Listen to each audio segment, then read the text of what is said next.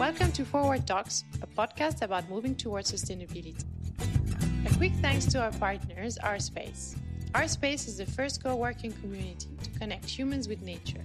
Designed to bring out the best in us, find out more at ourspace.work.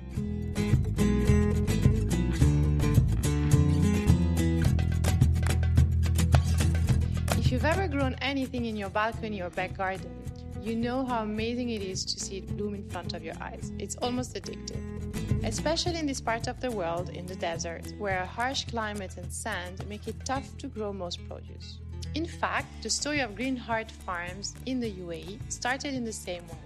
Elena Kinan started her garden in an apartment balcony, and this took a turn after the birth of her daughter 10 years ago you know initially i did everything just for my own family. So we grew our own vegetables and we we looked at feeding ourselves in a, he- in a healthy way in a sustainable way. Um, but when i had my kids my first daughter actually i looked at the world in a different way because suddenly you know you feel the love for a child and then you think oh well, what about all the other children? You know there's so many kids and you you realize how important nourishment is for their development. First of all i gave them away and had a bit extra and you know made some other mummy friends and and it kind of went from there. And then people said oh you should be really good at this. You know you should make it as a business. And so it came the business idea really came from having a child and being connected with other mothers that had kids you know and the desire to to grow vegetables on a broader scale the way we've lived the last you know few thousand years is not how our ancestors for the past 20,000 years have lived you know? So our recent development is very new really to us. And because we're so far removed we, we can't even feed ourselves anymore.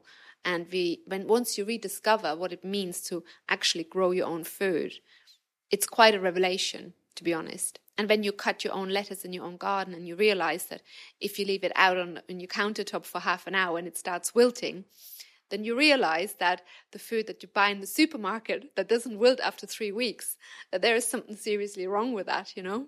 So you consider food, uh, clean food, as a, a medicinal, a cure?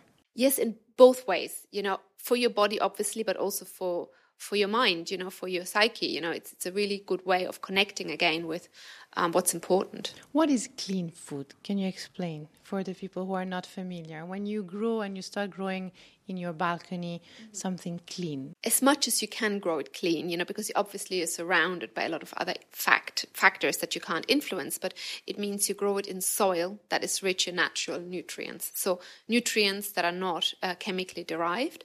Other people may not share this opinion, but in my opinion, they should be grown from um, heirloom seeds. So not from industrially produced seeds. So seeds that can reproduce that are not sterile. So that's very important. The way um, uh, old-fashioned seeds absorb nutrients is quite different from from industrialized seeds. Industrialized seeds are there to produce food very quickly.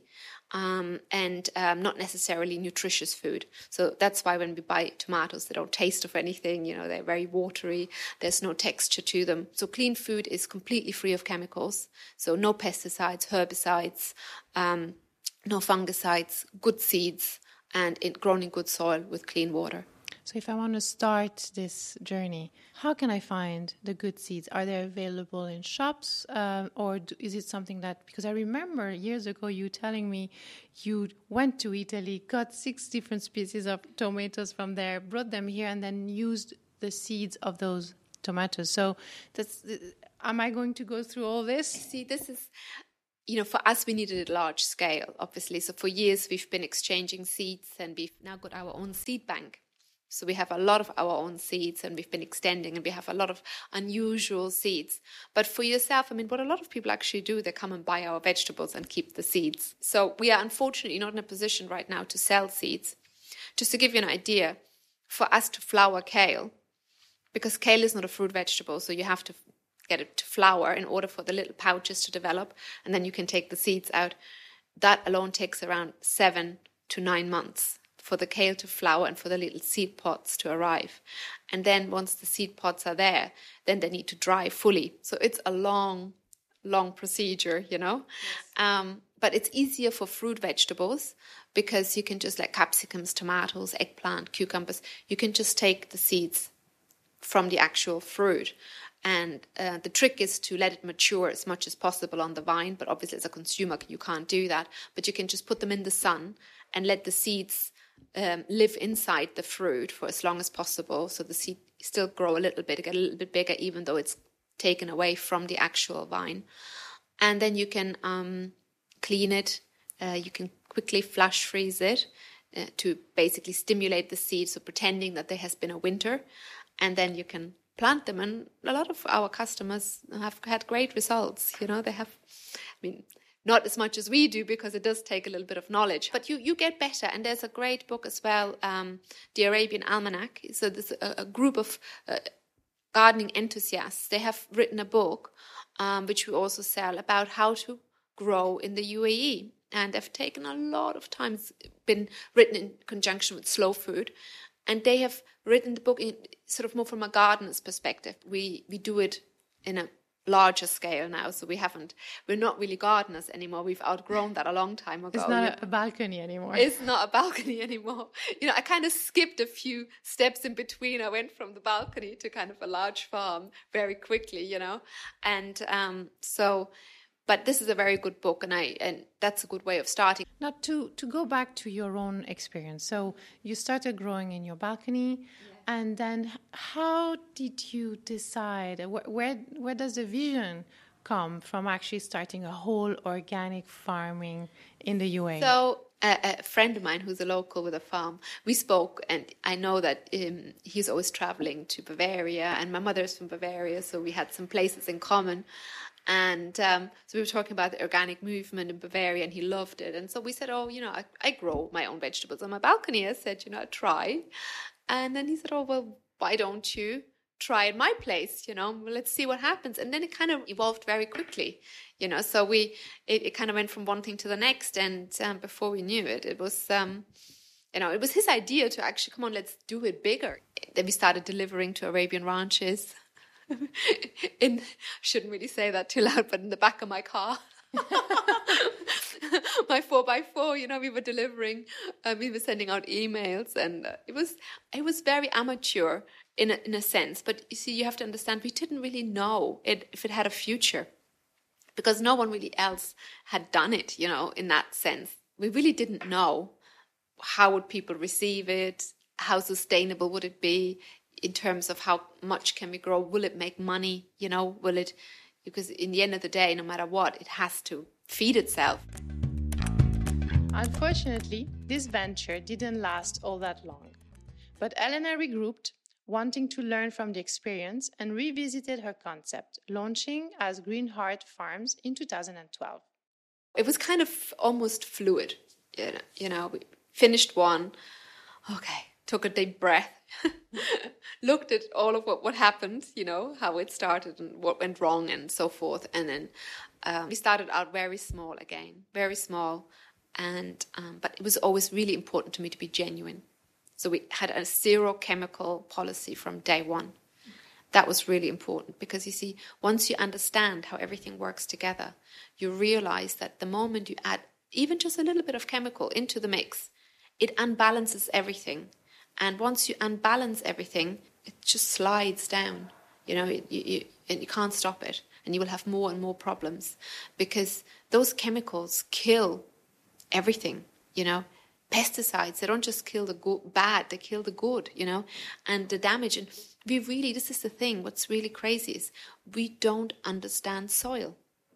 Scientists, till this day, do not understand soil. And they understand very little of how soil is put together. And um, I always say this to people you know, if you see this cup, you know, if you fill it with healthy soil, you know, there is more microorganisms in that small cup than there are human beings on this planet. And we haven't bothered to research it because it's not been a priority. People don't understand my fascination with soil, but the more you read about it and you understand, I mean, the climate crisis that we have right now, um, it is partly to do with the fact that we don't grow food the way we're supposed to, because carbon is stored in healthy soil. You see, carbon is stored in trees.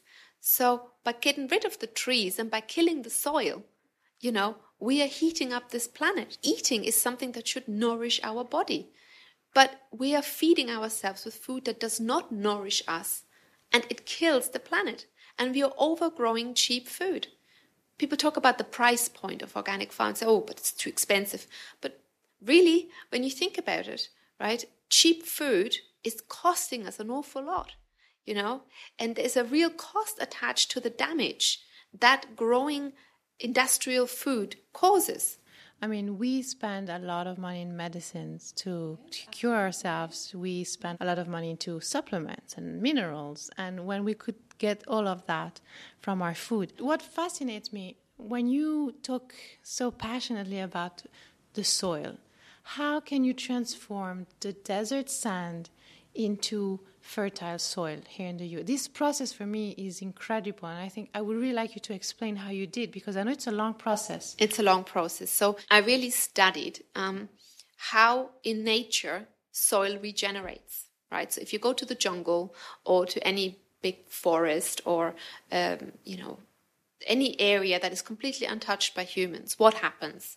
So they have obviously the seasons. So you know the leaves fall down you know in the in the fall you know animals uh, crawl around you know they um, crawl through the soil they poop they do you know so all of this what what actually happens when you look at sort of the the year it, what happens is um, the decay that happens you have to copy it because it's the decay of the old that nourishes the new right? So when you grow food in dead soil, it won't nourish you the same way. So I always thought, right, we need to understand first how um, did were we supposed to live. We looked at composting in a way. What are the elements that we need to include? So composting your waste is one element to it. But in order to make the compost a lot more potent, you also need animal manure, especially now when we live in a desert and we have to start from scratch. You see, because we have sand and there's not much in sand. So we need to um, have a little bit more potence, and that's what you get from animal manure. So we feed, uh, we have um, goats, chickens, um, cows, and we feed them food grown on our farm. So they eat organic. they eat better than the average expat, you know. the, the, prime um, objective is to make the manure, to add it to the crop leftovers that can't be fed to the animals. So we have two types of crop leftovers the one that we feed to the animals, and the ones that is purely there for composting. So these are all the vines, all the hard stuff, you know, that you can't feed. And what we do is we we uh, dry it and we shred it. We found that this is the easiest way and the quickest way to compost and create the best structure for the soil. Everything is put together and then it takes six months uh, we have to add liquid to it. We add um, some volcanic minerals as well, and um, and that's how we make our compost. Incredible volcanic so, minerals. Yeah, not actually a huge amount because they're quite expensive, but um, it helps also with the activation. And um, then we add the ready compost into the desert sand, and we had some terrible floods two Saturdays ago. It was really heavy torrential rain in Sharjah. And for 15 minutes, it was like hailstones. I've never seen anything like it, but it was rain. And we thought, oh dear, we've lost a lot, you know. But in actual fact, what happened, it was really interesting. We lost three roofs, but most of the crops were fine. And what happened is it washed the topsoil away, which is the sand. So when you look at it, you see mostly sand. But what was at the bottom was the strong compost, the strong soil that we'd put, and the roots were strong and it held up. So we had no damage to any of the broccoli, to the new eggplant, um, to the pumpkins. Everything was fine. It was only the strawberries and the sweet potatoes that Very suffered. Delicate, yeah. But the rest was fine. We couldn't believe it. It was, it was incredible. And what do you do in the summer months when it's really, really hot? Is there is a, a halt? Hmm. So we grow in different ways. We have uh, the open uh, spaces, then we have something that's called a shabra, which is not cooled, but it's shaded. And then we have our cooled grow houses, but they're all on timers. So the, the fans are never all on at the same time. The cooling pads are never on at the same time. So it's quite, it's quite, uh, the impact is quite little actually. So out of curiosity, how many different vegetables and fruits do you grow? So it's around about what, it was always around about the 130 because that was the maximum I could keep in my head. So this year alone, I have grown about 40 different types of tomatoes. 40? 40, four zero. Part of it is research. You know, I'm, and I'm also I'm a little bit of a tomato junkie. So I, I, I can't help myself trying out new things. You know, I have now for the next year, I have eight or nine varieties that I will really focus on. It's also the beauty. I mean, you grow uh, also season uh, by season, right? I don't understand how people can offer local organic vegetables without a stock count. I, I don't get it, you know. So when you order and there's no stock count, so you can order as many as you want. I'm like, how does that work, you know? Well, then you receive a nice email. Sorry, we can't deliver your order. So for us, so when it's done, it's done. You know, when it's done for that day, it's finished. And then this new thing about ordering on the day, you know, so we get asked, why don't you deliver within one hour? Like, well, because the way it works is you place your order, we read the order, and we harvest it specially for you the day that we deliver it to you. And we don't want any waste. So we can't do the system whereby people can just call and then it's there. Because we don't have a warehouse we don't have a cooled warehouse so it doesn't work for us. It's, it's a conscious decision because also we don't want waste. You see if we had to predict what we needed on that day you know we would have waste and this would impact again on on the price and we just don't want to waste you know. So every everything today is used up on the day and then we start again fresh from the next the next day. So i think that's a win-win situation for everybody and the varieties as well are different. See, this is what I really stress about. You know, you should, and even for end consumers, you know, try different types of beetroot. You know, you don't have to just eat the red one. Try the orange one. You know, try the yellow one. This is actually a difficult part when to come when I come to your shop. It's you see all those different zucchinis and then all the different um, uh, sweet potatoes and uh, pumpkins and all different, and they're so cute. You want to buy everything. The smell in your shop is incredible. The perfume of the tomatoes. I wish that we could, you know, with the whole thing of social media, you know, so I wish that we could package it up and then when people press on our post, they could smell it, you know, because the smell is so important. And people love coming because they, they love the smell of, of, of the produce. As you said, it's, it's a big part. Something I've noticed through your newsletters recently is that uh, you're not only selling now fruits and vegetables, but you're actually um, selling beauty products, cleaning products that are really interesting. And you've also started a whole um, return scheme whereby you're giving me glass containers. And if i wash them and bring them back actually i get a discount uh, or you reuse them. We started out initially with boxes. So whenever you buy a box from us um, with any content whatsoever you get charged five dirham deposit for the box. And then when you return the box you get the five dirhams back. So that's what we start how we started out with because we wanted to reuse the boxes as much as possible. And then we started out with the almond milk. So we have the almond milk made and then there was an 1150 dirham um, deposit for a really nice bottle. And at first we were not sure people are going to go for this you know but it's very popular. Everyone loves the almond milk. It's really great quality. And um, people are bringing the bottles back you know, it took a little bit of time for people to get used to it. So this really encouraged us to push further. So for instance, now we work with Coco Yoko. They are doing a lot of their um, products for us in refundable glass jars. So they only do that for us at the minute, but I'm hoping that other companies will also um, join this effort. And so we're collecting a five dirham deposit, and when we return, when they return the jar, cleaned, of course, um, then they get the five dirhams back. So there's other products, you know, Shirley Conlon Cosmetics, for instance. We started with them as well. They have this beautiful, organic, uh, best quality skincare range. Um, I use nothing else. And um, so we've now launched a new initiative and you buy um, you return six con- glass containers um, you um, get um, a free uh, eye product uh, the eye glow or you can get re- reimbursed five dirhams per bottle and they are reusing the bottles again. So this is a great initiative. Um, and um, we have our own products as well, several different products. When you buy them, they come in glass jars. We work with the Cycle Bistro as well, for instance. They do a couple of products for us, like the yogurt, the coconut yogurt, or their vegan uh, paleo gnocchi. They come in glass jars, and when you return them, you get your deposit back. You know, we want we're working with a juice company that will produce the juice in glass bottles and so forth. So there will be a lot more announcements made. And the recent addition, sorry, I forgot to mention, is the cleaning products, you know, and they will be available in glass, refillable glass bottles as well. And more will come over the next uh, few months. This is something that we're really working on uh, expanding. And there's a lot of work involved in this and from everybody. So the customers have to remember to return it, you know, we have to administer all of these empty jars and bottles and boxes. So there's a lot of work. It's not easy, but we've been sort of easing our way into it over the years. And this is something that we really want to expand. So our dream is eventually to have a really a zero waste operation. Um, and this is a genuine desire. I mean, we started the boxes seven years ago you know, and really people didn't quite get the concept, you know, why would you pay for a box? But we just, this is something that comes naturally to us, and we really feel the time is right to step it up a bit because we are willing to do the extra work.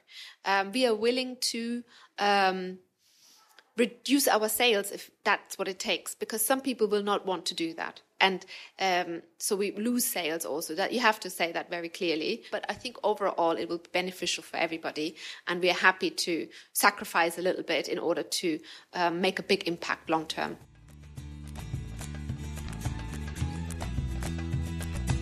That's all we have for you on this episode. We wish Elena all the best as they look to expand on some of their plans in the coming year. You can find more information about the show and listen to our previous episodes in your favorite podcast player or on our website, goumbook.com. You can also follow us on social media and find us under Goumbook. That's G O U M B O O K. Thank you and see you next week.